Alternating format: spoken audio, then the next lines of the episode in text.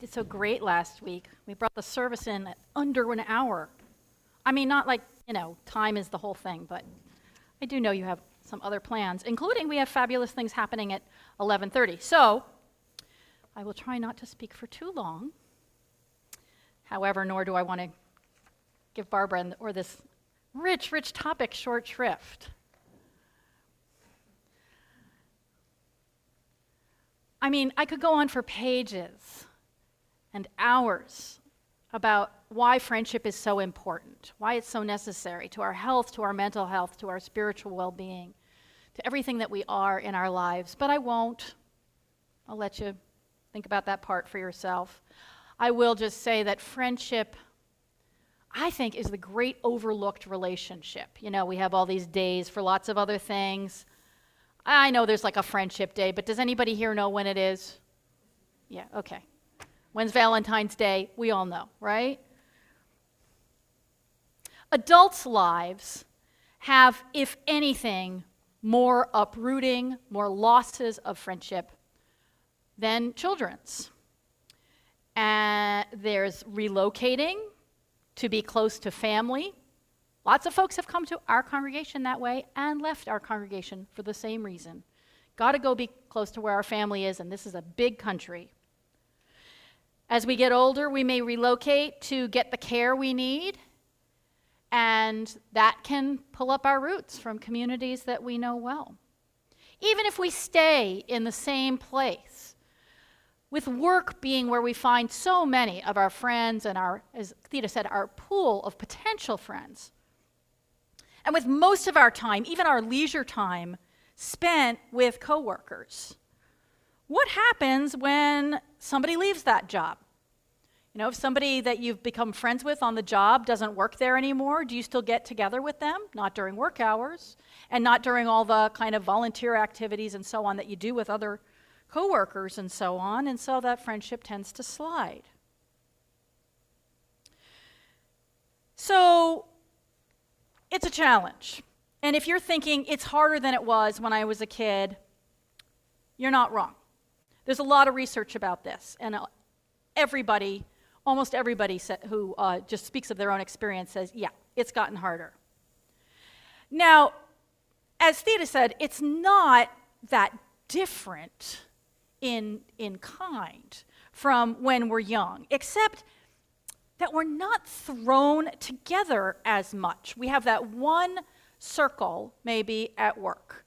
Uh, we don't get passed from class to class and activity to activity, each one of which has this potential to, to develop our knowledge of a new group of people.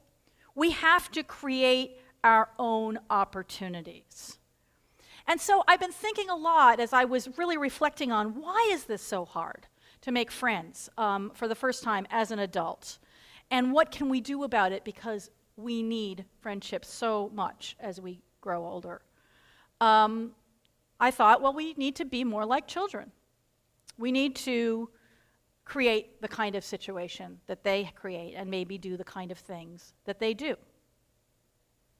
So, first thing that um, we might bring to this problem is patience. Um, kids who go to school, they may or may not expect to make friends, but they're just there, you know, doing what they have to do.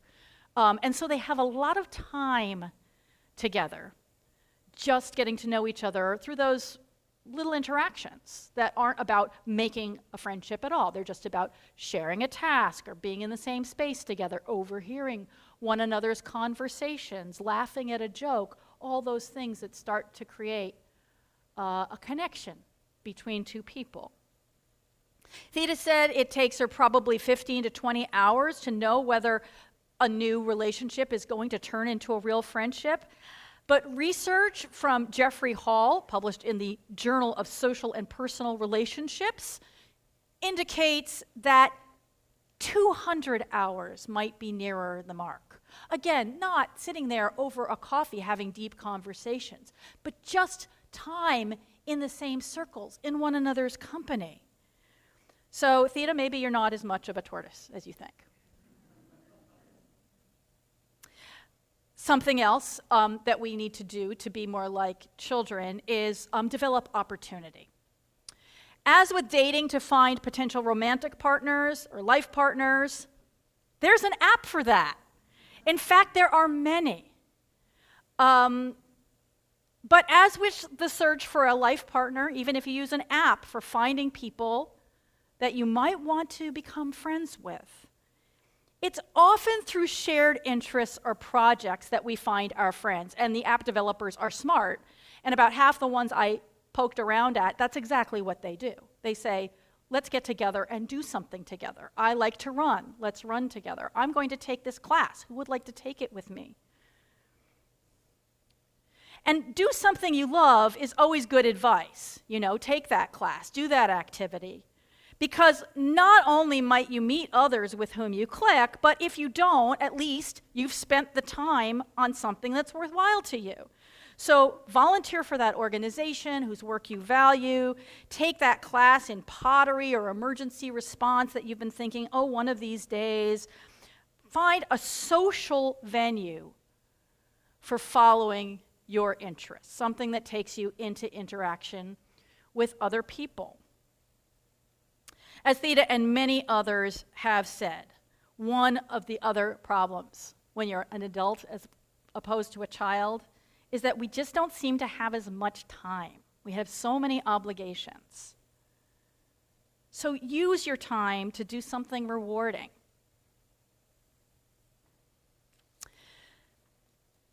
Another difference, I mean, another place where uh, it, that's another thing that's really important in creating friendships, and a place where adult experience, I think, starts to really diverge from children's is the matter of risk.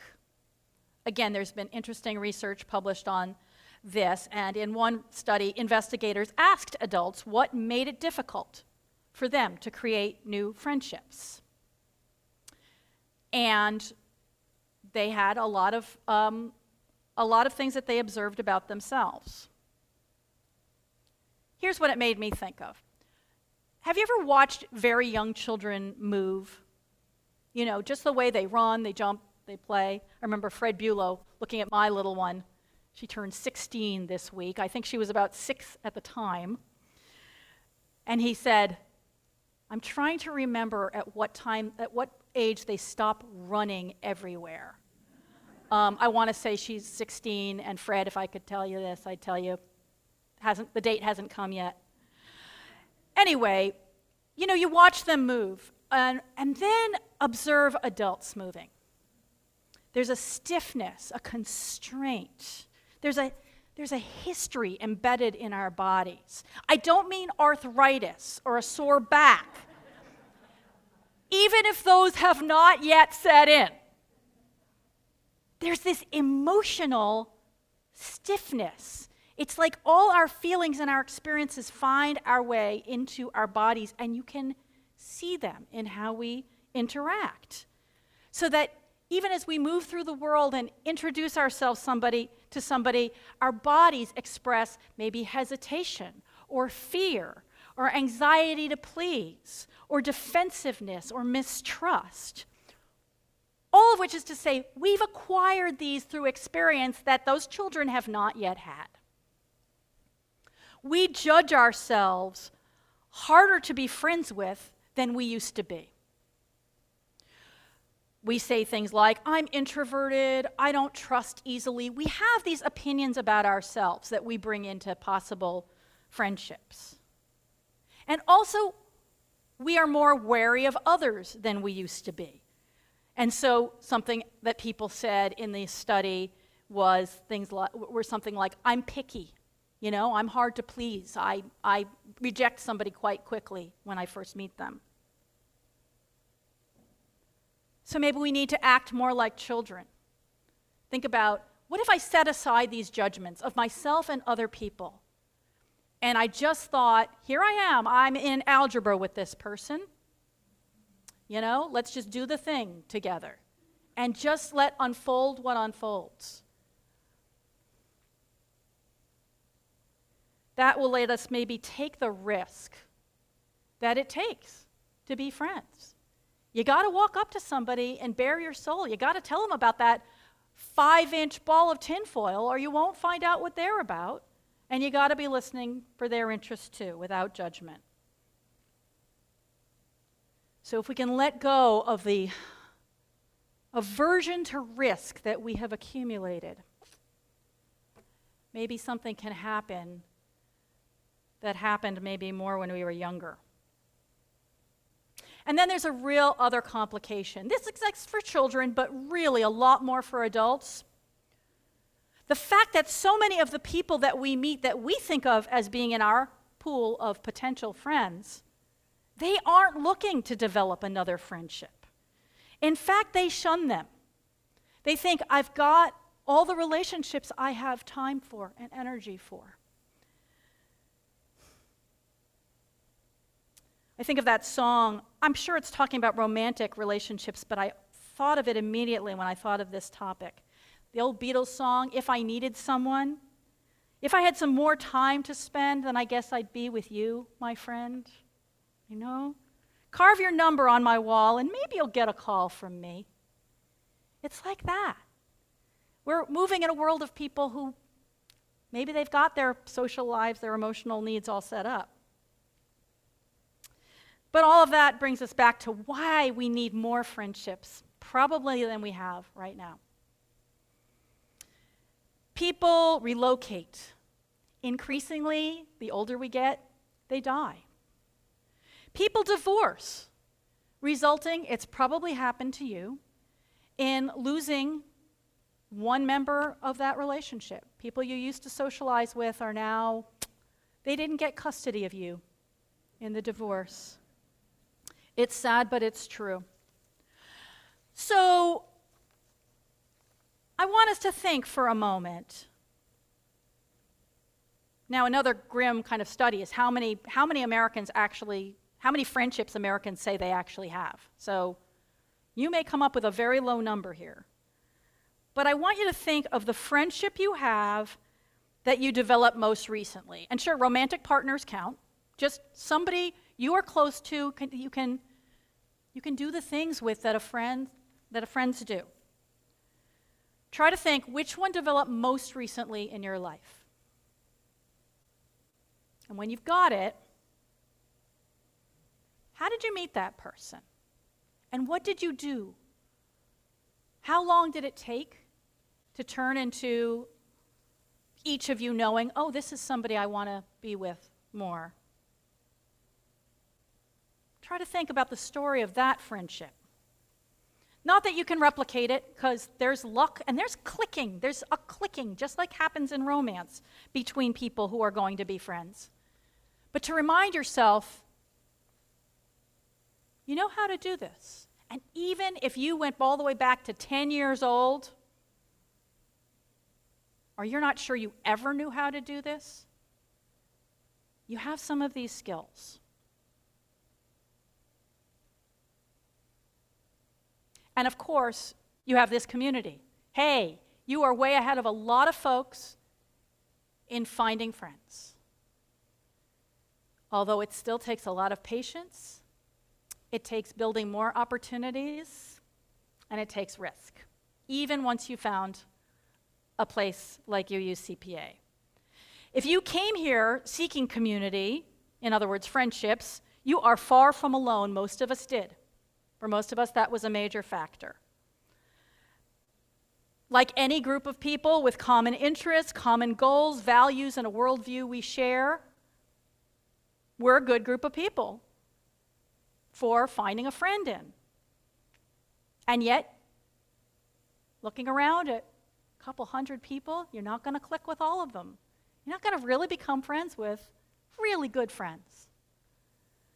Call late at night when you're having a bad, bad time kind of friends with more than a couple. That's probably enough. But who are they?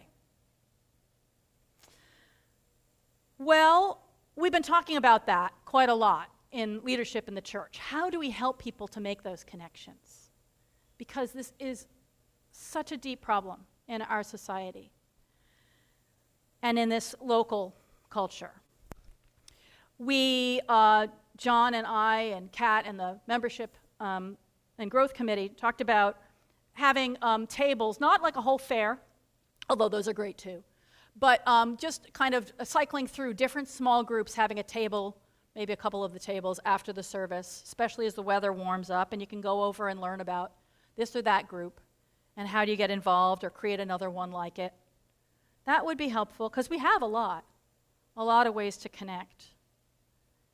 Might be helpful at those tables to tell each other the story of how long it took. Oh, I went to three different women's groups, somebody might say, and they just they were nice people, interesting people, they just didn't click. The one I'm in now, yeah. This one really clicked. We'll be teaching each other something about making friends, as well as providing those opportunities.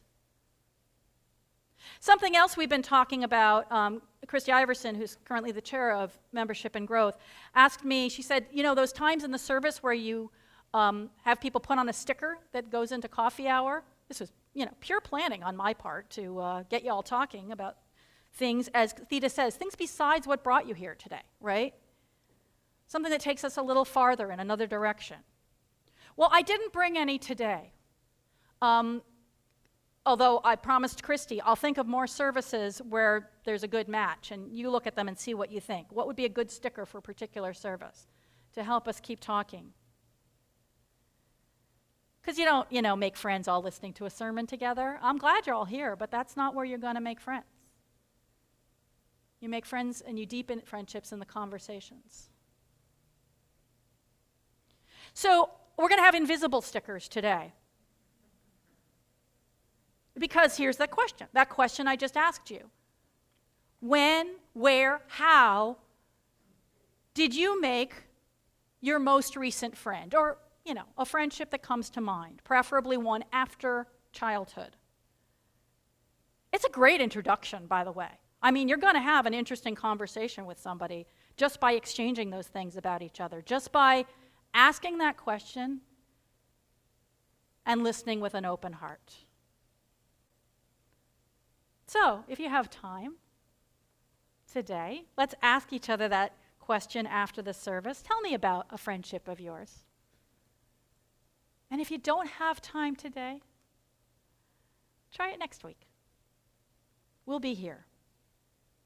Because, you know, here's what something like a congregation does it's not just that we provide logistics, the sort of structure, the, the, the, small groups that say, oh, you could meet because you all like to sing together, or you meet in a, because you're all um, parents of teens, or, or, um, or something like that. It's not just that we're a gathering hub. What's powerful about a congregation, about this congregation, is that we're here because it helps us to grow in vulnerability, in the courage to take those risks, in the compassion to say, yeah, you know, I kind of have all the friends I need. I have a pretty busy time just with my, my partner or my closest friend or my kids or my job. But sure, come on over to our house after, after uh, service. We'll have lunch together because there's there's just always more room for love in our lives. So let us help one another to grow in vulnerability and courage and compassion and see what friendships might blossom.